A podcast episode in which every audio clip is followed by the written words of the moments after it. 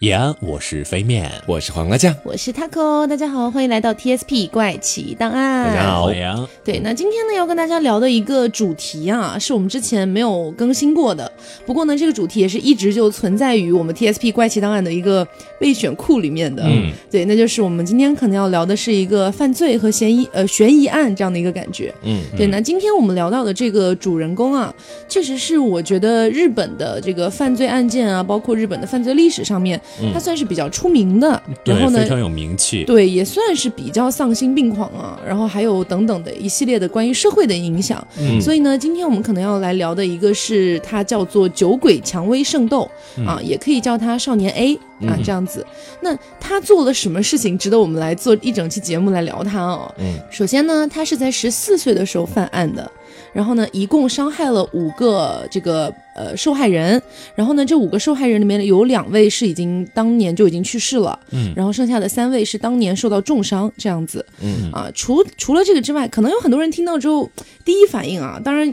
毕竟大家就是可能抱着一点猎奇的心态来听节目嘛，听节目的时候就会觉得啊，可能有些人会这么说哈，说呃好像也才就是人数不多这个样子，嗯但是。实际上，但是实际上，他最丧心病狂的地方在于，他伤害了这些人，后来也就呃受到了一定的法律制裁嘛。但是那个时候的日本法律，我们一会儿会讲到啊，对，那个时候的日本法律并没有给他特别严重的惩罚。他毕竟还是一个未成年人，对对对，那除此之外呢，他出狱之后，或者说他呃这个获得自由身之后，他甚至写了一本书啊，这本书里面记载了他杀害这个被害人的一个详细过程，嗯包括他从来没有任何的主动的、诚恳的去道歉过。是对，这个甚至他还把这个书寄给了受害人的这个家属，嗯对，等等的这样的事情，其实是非常恶劣的、啊。包括他现在已经三十六七岁了，那么他现在的一个状态呢，也是同样的啊，我并没有觉得我做错了什么，他是这样的一种状态嗯啊。所以今天我们可能来探讨一下酒鬼蔷薇圣斗，也就是少年 A，他到底是发生了什么，以及呢，他可能对社会到到底造成了一个什么样的影响，他是嗯又是怎么样影响法律的，从这样子。从他身上能体现到很多很多的东西，包括法律的边界、媒体的边界，嗯还有这个一个就出版的边界吧。嗯反正就是很这个擦边球的一个事件。嗯，那么今天呢，我们这个案件因为它比较复杂啊，也比较曲折，嗯所以我们可能会分成两期来聊这个酒鬼蔷薇圣斗，嗯我们可能分为上下这样子。好，那我觉得我们先，呃，我是想问一下两位啊，嗯就是刚才我说完了这个案件它的一个大概的一个情况之后，你们两个当时了解到这个案件的时候，第一反应是什么？我是觉得说是有一点不可置信，当时的时候，嗯。因为确实感觉未成年人、青少年犯罪案件这样的一种情况出现，可能他伴随着他自己家庭啊，或者是说他自己成长经历会有一些原因。嗯。但是我当时也查阅了相关的资料嘛，知道说这个孩子其实可能在小的时候就经历过一些东西，嗯。然后他小的时候就展现出了不寻常的一个样貌出现。但是当我后来知道他只是一个十四岁的少年，然后在短短几个月的时间之内又犯了这么多次案，而且作案手法非常的凶狠毒辣的时候，嗯。我整个人其实是有一点吓掉自己的眼睛的感觉的。嗯嗯。其实我觉得我看到这起案件的时候，我脑海中呈现的大概有两个最直观的感觉。第一个感觉是荒谬，我觉得就是，嗯，包括他的犯案过程、他的犯案手法都一步一步就是跟人类的主要逻辑，就正常的逻辑渐行渐远的感觉。嗯这是我觉得荒谬的来源。另外一个就是愤怒，因为我们一会儿讲到这起案件的时候，大家也可以看到，他基本杀害的都是那些没有什么反抗能力的，都是小学生。对，嗯都是没有反抗能力的，这让我觉得就是，嗯、无哪怕是杀人狂分三六九等，让我觉得这种对小孩子下手的杀人狂是最最最下等的。嗯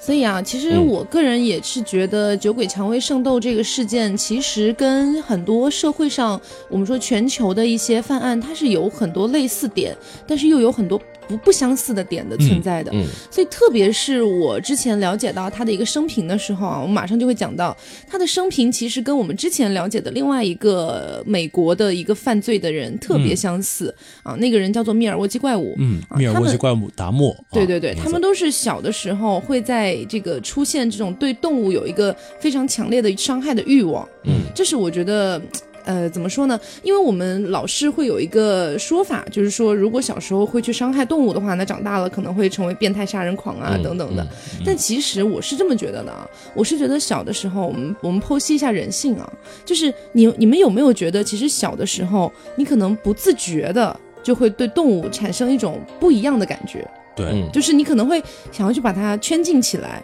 或者是想要把它想要拥有它等等的这样的一个感觉。嗯，其实弗洛伊德说过有关于这方面的，嗯。人是有两个本性支配的，第一个是生存本能，嗯。就是我们正常的，比如说我们这种发展啊、向上啊；另外一个叫死亡本能，就是我们其实在很小的时候就会体现出想破坏一些事情，并且嗯能从这个破坏中得到乐趣的这样一个特性。对，因为我的感觉是，可能我我自己猜测啊，可能是跟我们原始狩猎的那个远古基因有关。嗯，就是那个年代，大家不会说要养什么宠物之类的，大家都是为了去，比如说吃这个动物，或者是用它的一些皮毛，那肯定是要去伤害它的。我觉得这个原始的一个基因，可能有一些潜存在现代人的一个记忆当中。嗯所以其实很多小朋友小的时候都会不自觉的出现这样的一个倾向。嗯，但是慢慢在长大的过程当中，肯定会有各种道德的约束啦，比如说家长啊等等的教育。社会化，对，慢慢的他也就会变好。但是有些人他就可能一直这个欲望非常非常的强烈。嗯那我们先来说一下少年 A 他经历了什么事情啊？少年 A 首先他本身是一个十四岁的一个神户的学生啊，他在犯案的时候，那么他在十四岁之前啊，他在那之前，他其实一直跟着自己的家人生活在一起啊，比如说他的爸妈呀，他有两个弟弟啊，还有一个这个我们说外婆啊，叫祖母这样子，嗯大家一起生活在一起。然后呢，有一件事情对这个少年 A 啊产生了一个比较大的冲击。嗯这个跟密尔沃基怪物也特别相似，我觉得他们俩的这种犯案前的生平完全可以叠在一块儿讲。少年 A 当时经历了一件事情，就是他的祖母的去世啊，他觉得祖母的去世给他造成了非常大的阴影，他觉得他不能接受，他觉得他不知道死亡是什么东西，为什么会发生死亡这种事情。嗯对，这是非常奇怪的，因为呃，包括像我们之前聊到密尔沃基怪物嘛，密尔沃基怪物它。他所承受到的那个重大的挫折和撞击，他觉得是他父母离婚和父母搬家嗯啊这样的事情，在他们身上，他们觉得不可理喻，不能接受，然后他们就开始出现了一些很残暴的一些想法和，行为。我觉得其一是这个行为对他们的冲击，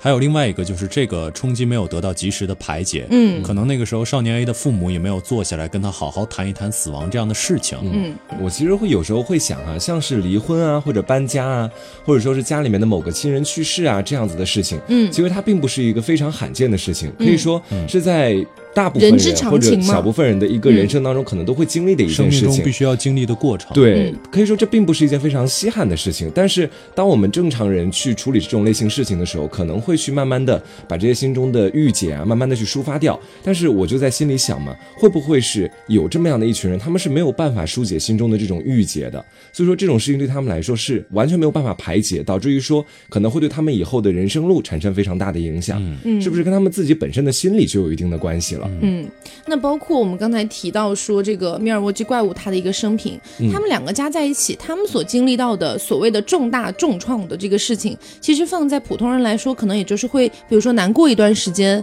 或者是自己会一直深刻的记得，但是不会因此产生出我要杀戮的欲望。嗯，但是呢，刚才我们说到的，不管是密尔沃基怪物也好，还是今天的主人公少年 A 也好，他们都因为这样的事情，然后开始了虐杀小动物的倾向。嗯，也就是说，他们因为经经历了所谓我们觉得人可能都会经历的事情，然后他们就开始去一第一步就是去虐杀小动物，比如说他一开始会杀一些青蛙，或者是那种我们说鼻涕虫，就是阔鱼，去杀这样的一些小动物。其实我个人是觉得啊，就可能跟日本的死亡教育有一定的关系。嗯，对，因为你想啊，呃，那个少年 A 他犯案的时候大概是一九九七年嘛，一九九七年的时候呢，啊，当然我不知道那个时候的日本教育的水平是不是跟现在差不多，但是我们回溯一下那个时候的国内的一个死亡教育，大家就会看到那个时候没有死亡教育这回事情。没有人会呃真的站在一个公平公正的角度告诉你说，孩子，这个人总永远都会死啊，怎么怎么怎么样，然后说死亡之后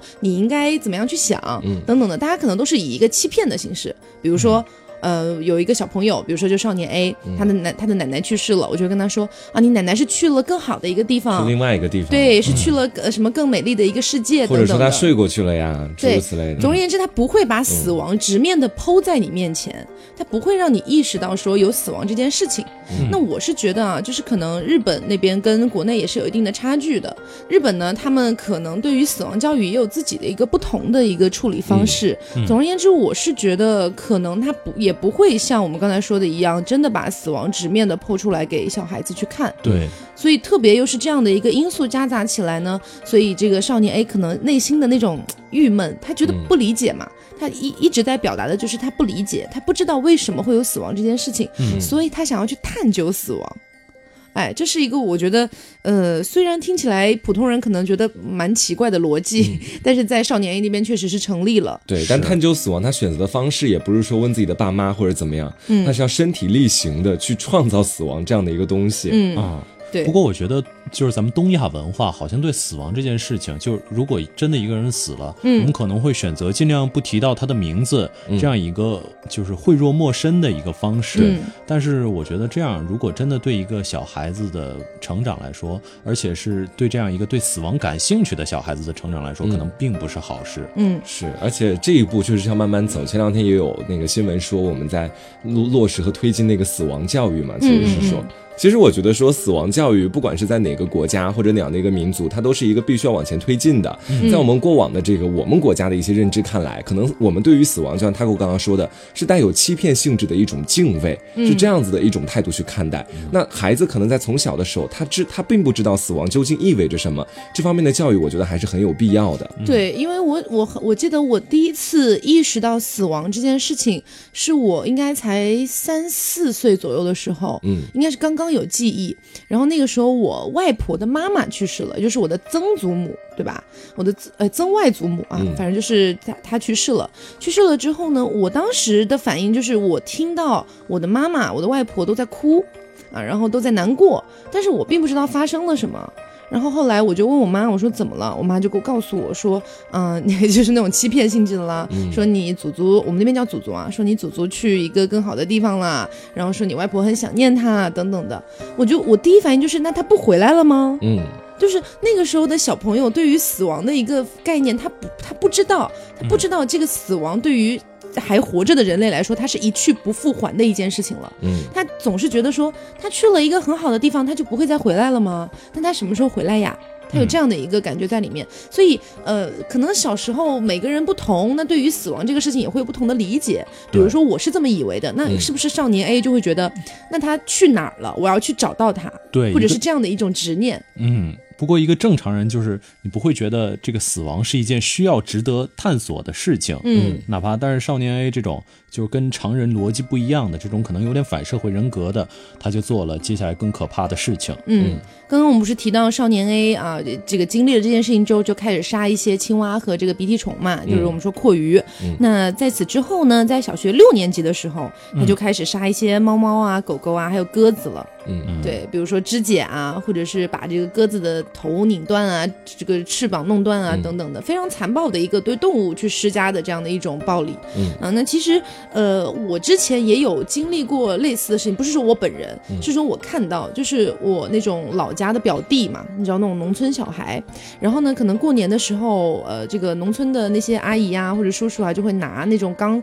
刚刚什么下完蛋或者怎么样的鸡啊鸭啊过来，过来之后，他其实是为了拜年，然后你拿过来的鸡鸭也是活着的。所以这就是活着的问题。如果那个鸭是死的，那那么那个小孩可能就不会去碰它。嗯但是那个鸭活着，他就会觉得很有趣，所以他就要去逗弄它。如果只是跟他玩，我觉得倒还没有什么好鸡鸭也说的。不跟你玩 要的但是互动他。是他是会怎么样？他是会把那个鸡或者那个鸭的脖子捏得很紧，啊，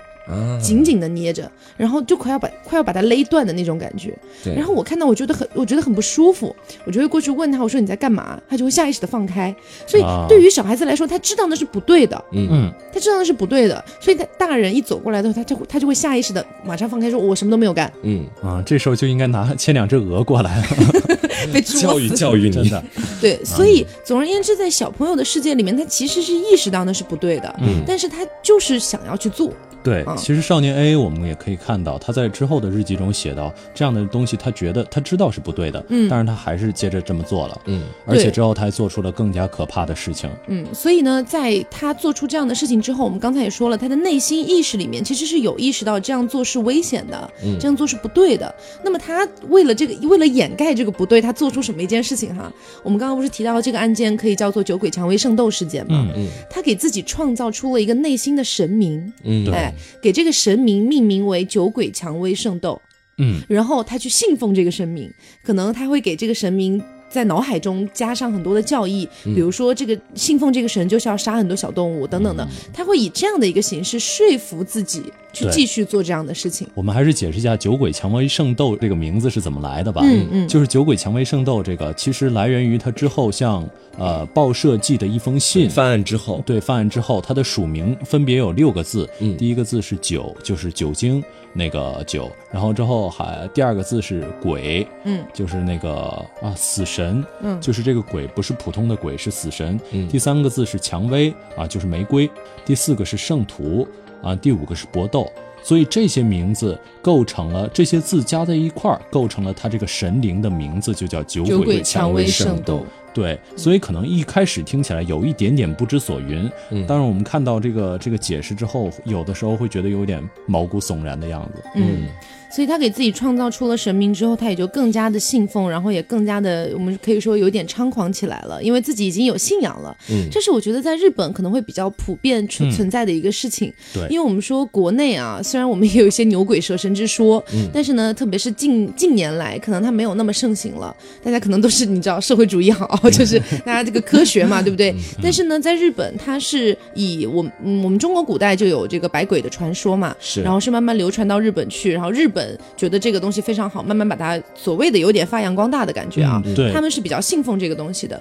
而且他们信奉的一个感觉是万物皆有灵嘛，也就是说，比如说我们现在在录音间，他们会觉得桌子是有一个桌子神的，椅子是有个椅子神的，话筒是有个话筒神的，然后贫穷是有个贫穷神的，这样的一个感觉。嗯。而且日本的电视台好像也在，就是有很多灵异节目这些方面，嗯对对对他们他们会很很希望播出这样的节目，嗯，是。所以可能造成全民的就有一点点这样的倾向。嗯，所以在日本的一个文化里面呢，他们可能就会觉得说，哎，我给自己编造一个神，这个神它只要有意义，它就是存在的。对我认可它就可以了。对他们的那个神跟我们所信奉的什么观音啊、如来啊不一样，他们是这样的，就是比如说我们去信奉一个观音或者信奉一个呃某一个神灵，那么它是既定存在的，我们再去相信它。是这样的一个逻辑，但是日本那边的逻辑是我只要相信有这个神，这个神就会诞生；嗯，只要有人信奉他，那他就会诞生。有一点点唯心主义啊，对对对，所以呃，其实两边都是唯心主义，但是确实是日本，他确实会这样认为。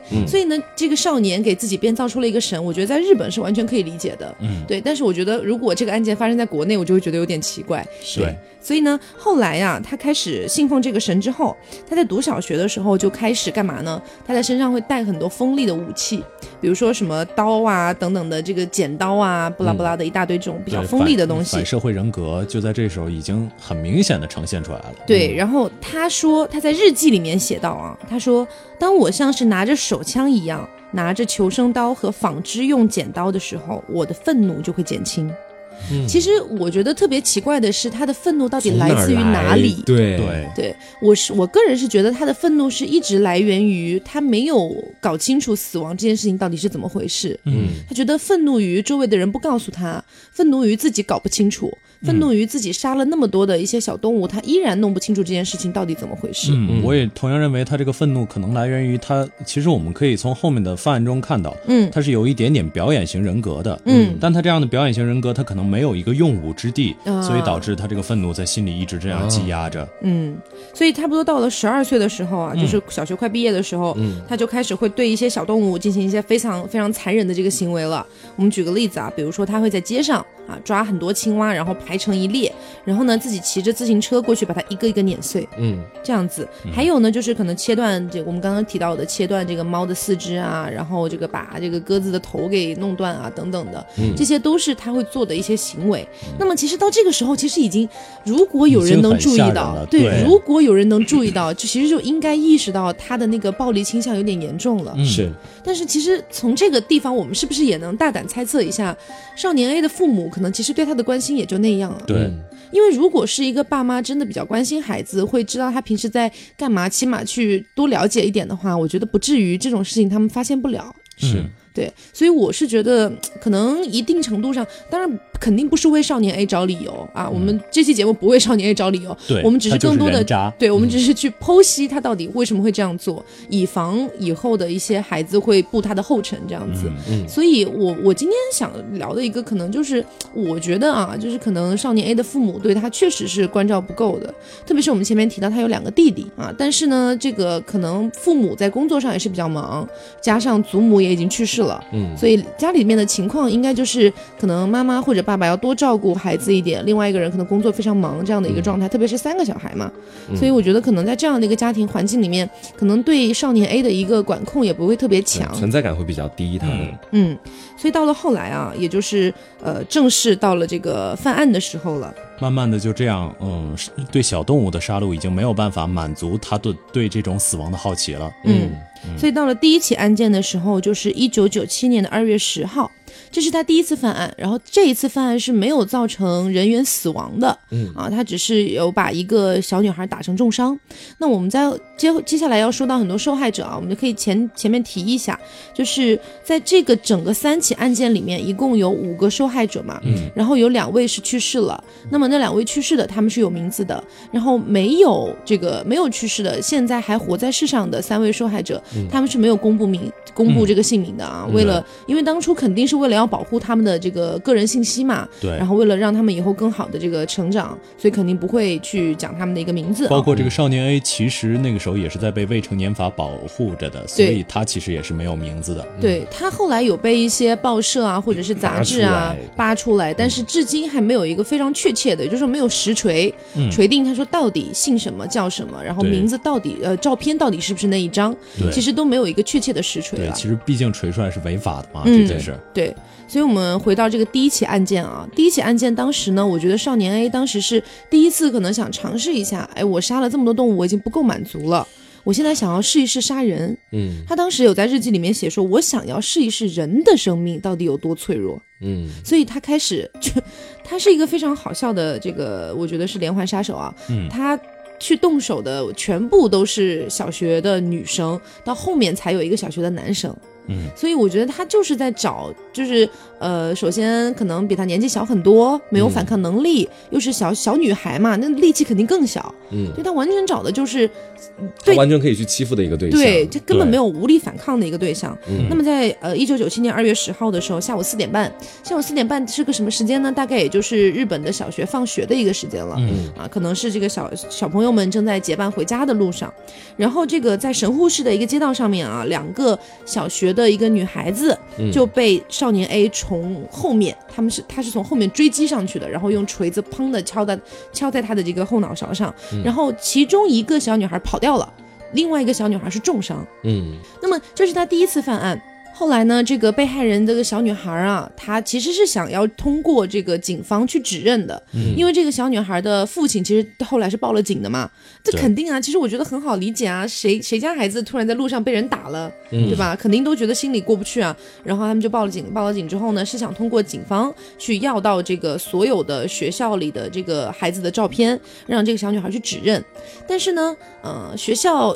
可能是为了要保护未成年人的隐私，嗯。这件事情给拒绝了。啊，包括后来第二次的去要求，依然还是警方去被要求的时候，还是被拒绝了。当时的时候，对对对，所以整个呢，可能我们可以看出那个时候，呃，日本虽然对于这个未成年人的信息，它是有一个比较高强度的一个保护的，嗯，但是我觉得可能在这方面也是存在一些漏洞的，嗯。就你可能过于保护这些小畜生了啊，就是这种 会犯案的小畜生了，嗯。所以你有的时候反而更加。更加增加了另外的一些人被害的一个可能性对对对，其实我觉得这件事情也有可能更复杂，比如说这个校长觉得，啊、如果我的学生中出现一个这样的杀人狂，会不会对我以后学校的招生有问题、啊？对，包括招生，包括我会不会负连带的责任这样的，所以他对他来说，可能最好的办法就是推诿，对把这件事情推诿开。但是其实对社会是相当相当不负责任的。对，你想一下，如果学校当时没有包庇他，就把这个照片全部放出来，让那个小女孩去指认的话，后面就不会死两个人，还伤两个人了，是对不对？是啊，所以啊，我是觉得就是可能当时的学校虽然是站在一个呃，可能一方面自保，一方面想又想要保护信息的这样的一个角度，嗯但是确实是对社会非常不负责任的。如果他当时没有包庇的话，后来就没有那些案件了。嗯那么我们来来，时间就过了大概一个多月左右啊，来到了第二起案件，一九九七年三月十六号中午的十二点三十呃十二点二十五分，十二点二十五分，这个少年 A 依然在神户市啊，她就像一个小女童啊，就是也是一个小学女孩，叫山下彩花。嗯我们提到名字了，那么她肯定已经去世了。嗯对。那么她当时呢，她不是直接的像第一起案件那样去重击她，她是向这个山下采花询问说：“哎，厕所在哪儿？你知道吗？”然后小女孩就是很善良嘛，说：“我知道，我带你去吧。”嗯于是呢，他就带着这个少年 A 到了厕所。到了厕所之后啊，这个少年 A 就对这个山下采花说：“说你现在把脸转过来吧，我要谢谢你。”嗯然后小女孩一转过去啊，这个少年 A 就拿起这个铁锤，然后攻击她的脸，攻击她整个头部，然后呢就逃掉了。然后当时其实这个山下彩花还没有死，后来是送到医院去，然后过了这个大概十几天左右的一个抢救啊对，在三月二十七号，对，嗯三月二十七号的时候还是不幸去世了。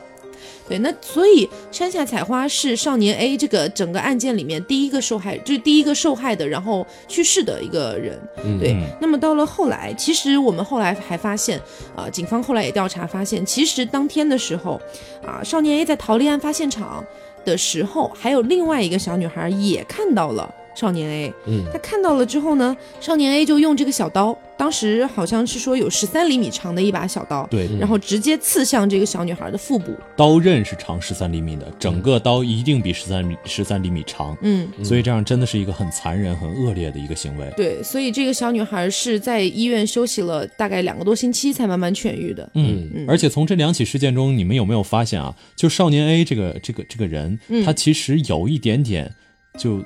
害怕失败，因为他两次几乎都是选择以这样偷袭的一个方式。嗯嗯，对，第一起是直接从后面偷袭，第二起是利用别人的善意。其实我觉得利用别人的善意真的是就已经不配为人这样的人。嗯但是从这这两起事件中，你可以看到他没有哪起是光明正大的，就没有拿起说，嗯，我就是就是要来攻击你，就是要来袭击你这样。嗯所以我觉得其实可能啊，这跟父权跟跟心理学上的父权性格有关，这个嗯我们可以后来再解释一下。嗯但是反正就是应该是比较惧怕失败。嗯，那么时间呢又过了大概两个多月啊，嗯来到了第三起案件。这这第三起案件是非常具有代表性的一起案件，然后呢也是少年 A 在整个犯案过程当中手法最为残忍的一起案件。对，嗯啊，这也是唯一一起他向小男孩动手了的一起案件。那么第三起案件发生在这个五月二十四号啊，一九九七年五月二十四号下午的一点半之后，有一个也是住在神户市的一个少年啊，他叫做土师纯、啊，就是我们的这个被害人了。土师纯，我们把他称为少年 B 啊。嗯然后呢，他在前往祖父家的这个过程当中，他认识到了这个少年 A，偶然相遇了。嗯偶然相遇了之后呢，少年 A 当时正在找他要杀谁，正在找目标。刚好被看到了，对，然后少年 A 当时觉得，哎，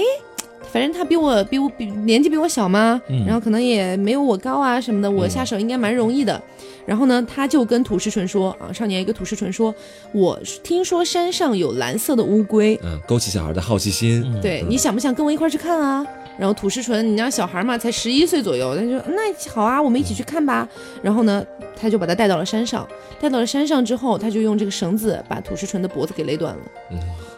对，然后他就悄悄地离开了这个山嘛。但是这并不是结束，嗯这并不是结束，他其实第二天的时候还回到了案发的地方，嗯然后呢又进行了一些非常残忍的。这个行为，那这一部分的行为，因为过于我们觉得可能有点血血腥了，血腥，甚至有点变态。对，所以我们怕过不了审。然后，如果大家感兴趣的话，可以到我们的这个微信公众号、啊，我们 TSP 的公呃微信公众号就叫 TSP 怪奇档案。嗯对，那大家可以去关注一下，我们到时候可能也会在上面去仔细的写一下，包括整个案件，我们可能在节目里还没有提到的一些非常细节的部分、啊，包括这个土石纯他可能被杀的一个过程，因为在节目里面讲的话可能不太合适，嗯。嗯，所以他第二天回到了那边啊，然后呢又进行了一番不人道的一个行为，好，他后来又离开了。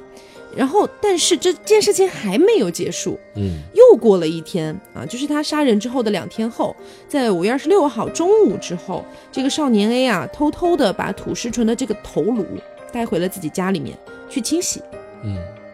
当时大家就可能听到这里会觉得蛮奇怪的，他清洗他干嘛呢？是想留作战利品还是怎么样吗？其实我觉得他的后后面一天的那个行为，应该是很多人都很难以预测到的。嗯，又过了一天，五月二十七号杀人的三天后，凌晨的一点到两点左右，他把这个清洗好的头颅带到了学校门口。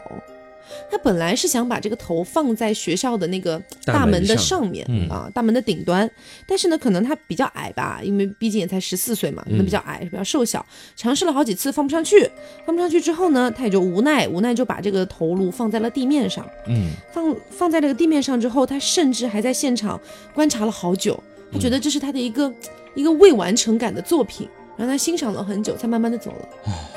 对，不过从这个细节，我觉得还可以看出一点，就是我觉得他爸妈可能真的对他没有那么关心，嗯，凌晨一点到对两点可以随意出入，可以随意出入，而且就是家里根本就就就没有提到跟家人有关的事情，嗯所以我估计应该是这个样子。对。后来这个少年 A 被抓了以后嘛，那个警察也审问他等等的。少年 A 在这期间，他表示非常懊悔，但是并不是懊悔自己杀了人，他懊悔的点是我为什么没有把头放在学校的那个门上，嗯，我没有完成好我的作品。人渣，这是他懊悔的点。所以他从头到尾其实都根本没有一任何一丝的愧意或者说歉意对对于被害人。而且我觉得说，这个孩子可能当时也确实受到了一部分的这个作品或者说是网上流传的一些小说的影响。嗯对想想看，一个十四岁的孩子怎么会想着说把头颅放在学校的门上，这是一件犯罪的作品？我觉得正常的孩子在进行思考问题的时候，第一是不会想到去犯罪，第二是犯罪之后想要创造出一个杰出的犯罪现场，把它当做一个作品。我觉得这是可能他在日常生活当中做一个猜测哈，他读过的一些书或者看过的一些影视作品给他带来的一种影响。因为我有的时候也在想啊，就是呃，我个人的感觉是，日本的一些这种连环杀人或者是虐杀案，它其实比很多欧美国家的犯罪，它其实要来的更吓人一点。嗯，这是为什么啊？就是我有时候在想，很多欧美国家的犯罪的这个案件，它可能顶多就是血腥而已，它只是让你觉得血腥，让你觉得暴力，但是不会让你觉得心里感觉到害怕。嗯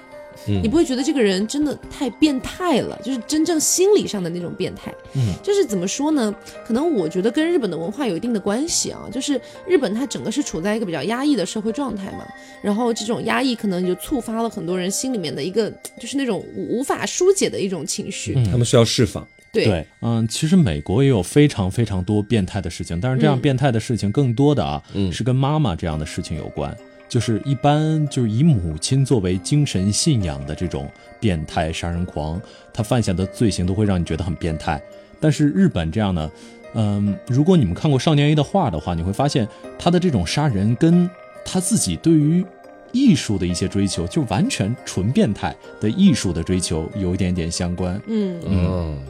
那么刚才我们不是提到他把这个头颅放在地面上嘛？嗯嗯然后是一直到了早上六点四十分的时候，有这个朋就是有这个学校的管理员发现了这个头颅，然后才报警了。这个头部上还有两张纸片。啊，这个纸片的内容就是少年 A 他写的一个嗯所谓的声明，犯罪声明。对，然后在下午三点钟的时候，警方才在山上发现了这个土石纯的遗体。那么他的犯罪声明写的非常中二，写的非常的中二，但他他他是这样写的，他说：“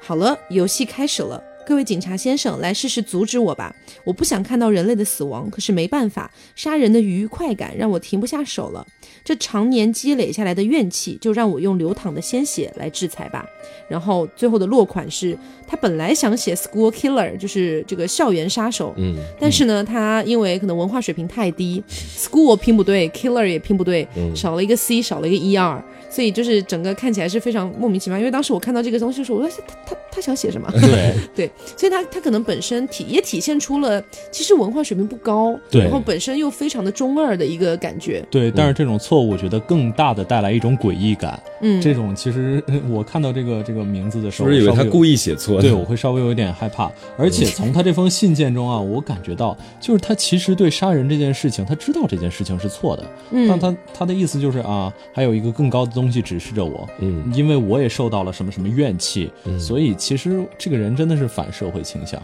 我真的嗯觉得完全的反社会倾向。而且当时除了他写想想要写的这个 School Killer 之外，他还写了一个这个校园杀手酒鬼蔷薇啊，嗯所以当时后来也是慢慢的才确定了酒鬼蔷薇圣斗的这个身份。嗯，其实除了我们刚才讲到的这些啊，还有一个点是我觉得很奇怪的一个点，嗯就是我其实某种某种程度上来说，我还蛮爱看日本的一些作品的，比如说日本动漫啦，比如说日本的电影啦，我都觉得蛮好的。但是有的时候啊，就可能比例也不太也不太大，但是有的时候确实我能感觉到有些作品里面体现出的那种变态的气息，嗯。对，让我觉得可能很难在别的国家的作品里面感受到。嗯，就是比如说之前我有看过一个 UP 主玩的一个日本的那种有点像追击类游戏，然后他讲的就是一个病娇，他讲的就是一个病娇怎么天天哦缠你的那样的一个对对对对我觉得病娇这个文化就很可怕。对，我其实也挺害怕病娇的，因为因为你想，如果你是放在二次元里面啊，然后你去把病娇这个角色稍微去萌化一点，嗯你会觉得哦还还行吧。虽然其实我嗯本人也不爱，但是如果把它放在三次元里面，就放在我们现今社会里面，如果真的有一个病娇天天缠着你啊，长得也不是很好看哈。我想把他送进精神病院。对，比如说我我之前看的那个就是，呃，那个女的会天天在在你门口嗯叫你的名字，让你开门，说想要认识你。我啊，没有别的意思，就想认识认识你。然后呢，就会开始说说你昨天晚上丢垃圾了吧？我在你的垃圾袋里面发现了什么什么什么。然后我们下次要不要一起去干嘛干嘛？哇，这个好变态啊，我也觉得只能存在于二次元的世界里面。我觉得这种人，我想起了我们的那个都市传说里做的那个，就家里住的那个人。嗯，嗯，对，这感觉跟一样，就是你的生活被无时无刻的窥视着，嗯对那很可怕。所以我觉得有一些这样日本的作品里面透露出来的这种信息，是让我觉得，嗯，怎么说呢？让我对日本有一种又爱又恨的感觉。嗯，就是有些东西他们确实很阳光、很纯爱啊、就是什么拍的那些电影啊，你的名字啊、秒舞啊等等的，嗯你会觉得哇哦纯爱。但是有的时候又看到一些很阴暗的作品，就会觉得嘖挺难理解的。对这个民族，嗯，嗯这个民族好像就有这种，他有一种自我拉扯的感觉。对对它，它有种走向极端的感觉。嗯其实我有一部非常喜欢的日本电影，嗯叫《花火》，是北野武导演的。嗯那个电影里就有极端的暴力跟非常非常温柔的那种温柔，嗯而且融合的很好，很有趣啊、如果听众朋友们有兴趣的话，可可以听一听，对，嗯看一看。所以我觉得可能这也是跟日本整体的一个民族文化有关系啊。嗯可能一方面他们想你，你可你可以看到少年 A 刚才说的那一段嘛，他说呃，来世是阻止我吧，我不想看到人类的死亡，可是没办法，杀人的愉悦让我停不了手了。嗯所以你其实能感觉到他内心其实是有那种日本人可能骨子里刻着的那种亚萨西，就那种所谓的温柔，但是一部分又有那种 killer 的那种残忍在里面。对，嗯虽然我觉得用温柔来形容这种人渣有点有点高估他，但是我们也想不到更合适的形容词了。嗯，OK，所以接下来啊，在这个六月四号的时候，又有一个新闻社收到了一个关于这个案件的信，中间也提到了酒鬼蔷薇圣斗，包括他在信里面也承认了他把他是他杀了这个土石纯和其他的这些受害人，并且威胁到会说有更多的一些凶杀案发生。嗯那么这个是第二封寄出来的信嘛？这封信上是没有寄件人的地址的，然后邮戳是在六月三号，然后里面大概有这个写了一下他们所谓的这个杀人过程啊，包括他承认啊、等等的，然后落款也是酒鬼蔷薇圣斗，嗯，然后这个酒鬼蔷薇圣斗，刚才我们说了，也在少年呃就是少年 B，就是刚才那个土师纯被放在那边的头颅上面不是有字条嘛，嗯。跟上面的那个酒鬼蔷薇也是对应了的，对。啊，所以就是一开始的时候，其实这个警察去判定的时候啊，他并没有想到说可能会是一个十四岁的青年，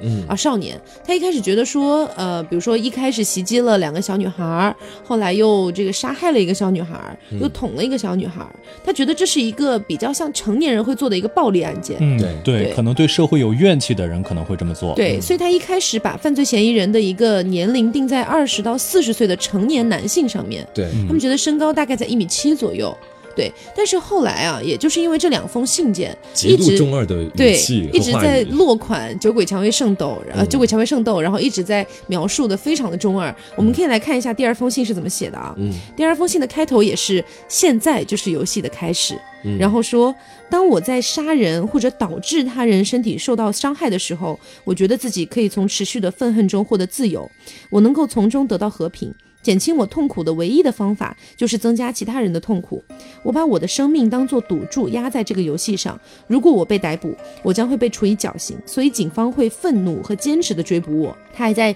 这个整个信件中一直在骂这个日本的这个教育制度。他还写到，强迫性的教育造就了我一个隐形的人。所以你能感觉到，就是整整篇通篇是非常中二的。对。对，他不像是一个心智比较成熟的成年人嗯。会写出的一个一一封信的感觉。对。所以也就是因为这两封信，警察才慢慢觉得、哦、我们好像是把这个这个年纪定的太高了，嗯。他们才慢慢的翻回去再去排查。因为其实一开始啊，有在这个多方走寻的时候，有排查到少年 A，嗯，其实有有看到他，少年 A 甚至是把这个信件里面的所有内容背给警察听了，嗯。因为当时是整个公布出来的嘛，所有信件。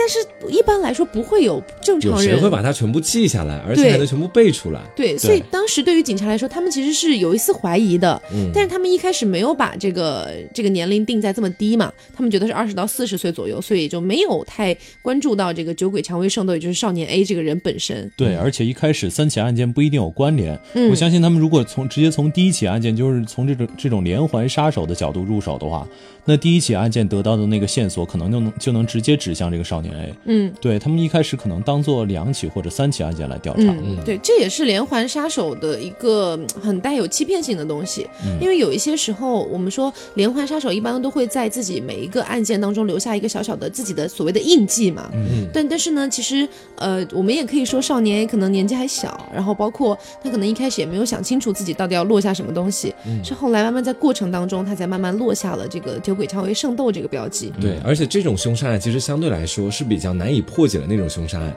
嗯就是因为他选择被杀害人的时候，他是无目标型的杀人。对，嗯那整个无差别对三三起案件连起来，你看这三个人之间没有任何的逻辑，所以说他可能只是在路上随便看到一个人，就像我们前面说的，看到他觉得说他是一个可以被我杀害或者欺负的对象，就上了这样子。可能唯一的逻辑都是都是小学生吧，对就是他能欺负的人。是，对对对。然后包括这件事情后来引起了一阵的社会恐慌嘛，然后当时的日本媒体啊，曾经有一次或者。哦，当时的日本媒体啊，曾经把这个凶手，也就是酒鬼蔷薇圣斗的这个名字，在登报的时候写成了鬼蔷薇啊。嗯，然后酒鬼蔷薇圣斗就非常生气啊，他就又在信里面写到说，从现在开始，如果你们再念错我的名字或者让我愤怒，我将会在一个星期内杀掉三颗野菜。这个时候他已经把人类称之为野菜了，嗯他已经把这个小朋友们称之为野菜了也。可能是小孩子的中二病，故作就是高深和深沉的那种感觉。对，然后他写到，如果你们认为我只会杀害儿童，那一定是一个大错特错的想法。其实我觉得他这个在否定的事情，才是他真的真的无力感的来源。嗯他其实真的只能杀儿童，所以他才在拼命的否定这件事情。对对对他说我不是只能杀儿童，我很厉害这样的。他就已经意识到这方面自己可能确实是个问题和缺陷了，所以他反复强调我可以。呃归根、归根结底对自己的不自信，嗯其实嗯，所以后来啊，所以后来他也慢慢的就是这个被侦破出来被捕。那么具体他是怎么被侦破出来，怎么被捕，后来又经历了什么事情，包括他又是怎么出书的，嗯，包括他又是怎么样面对这个受害者的家属的等等的，嗯我们可能要放在下一期节目来聊啦。，对。哎，因为下一期这期节目已经聊了很久了。对这期节目，如果说是一个杀人的那个过程的权限的话，那下一期节目应该就是它引起的所有的社会争议。嗯它引起的社会争议其实很多，而且分为很多种。对，包括因为当时的一个日本法律，他才十四岁嘛，所以他其实是没有办法受到很严格的那种，比如说管控。他后来也没有进所谓的监狱，他进的是当时的日本类似于少年所那样的地方。消防所，对那么其实我是觉得这个案件跟所呃我们这段时间的一个热点案件是有一点点相似的啊，就是溯源。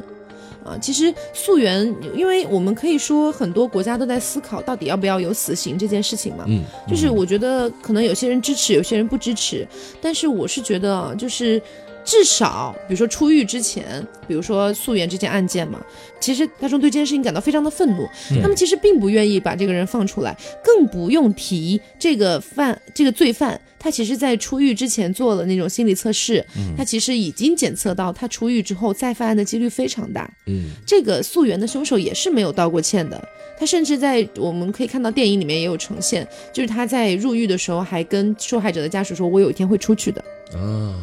这样想而且非常恐怖。”对，，而且他犯案到现在，那个受害的受害者的小女孩啊，也才二十多岁呢。对啊，所以他如果想要去复仇或者干嘛的话，对，所以这是我觉得非常恐怖的一点。然后包括韩国警方也表示说，呃，他出狱之后会有七年的时间会有那种强管控，嗯啊，强管控。然后但是七年之后就没有了。如果这七年之间他不犯案，他就无法再回到监狱。但如果他犯案了，那又是另外一个家庭的破碎，又是整个社会的恐慌。我就觉得很很奇妙。可能在法律层面上来说啊，可能很多事情并不是能够像大众所想的那样。嗯比如说有些时候很激愤，很希望他立刻死掉这样子。对，可能在法律层面上并不是这样的。嗯，但是我是觉得，能不能让这个法律更加健全一点呢？是不是有时候遇到像这种真的是很烈性的案件，真的是很变态的杀人手法，或者说伤害别人的一个手法，是不是能够再重新评估一下？嗯我有的时候是这样感觉的啊，就是我倒没有说我要站在支持死刑还是不支持上面，我只是觉得，有的时候可能面对这样的一些烈性犯案的人，他们有的时候我觉得罚轻了，真的。嗯嗯因为我是觉得那个韩国素媛这个小女孩嘛，是真的已经受到了一生的一个伤害。包括虽然有很多的一个呃保护的一个机制，就是没没有曝光他的本人是谁，没有曝光他的名字等等的，但是我觉得身边的人啊，包括他可能以前的一些同学等等的，多多少少可能都会有一些知道。嗯所以我觉得其实我觉得不够，我觉得就是把真的把这个凶手放出来是不够的一件事情。嗯嗯所以可能回归到少年 A 啊，我也觉得把少年 A 后来也放出来，然后嗯其实他虽然没有在对其他人下手，但是他也在对这个受害人的家属进行了二次甚至三次伤害。对，嗯对，所以我觉得这个是非常不公平的一件事情嗯啊。所以我们下一期节目也会具体来探讨一下，我们包包括我们对于整个案件的一个法律层面上啊，包括这个社会舆论上的一个自己的看法。嗯对，那我们本期节目就是这样啦。如果大家好奇的一些更多的细节，可以去关注一下我们的微信公众号 TSP 怪奇档案。嗯。啊、这期我要沉重的告别了，我是飞面，嗯，我是黄瓜酱，我是 Taco，我们下期再见喽，拜拜。拜拜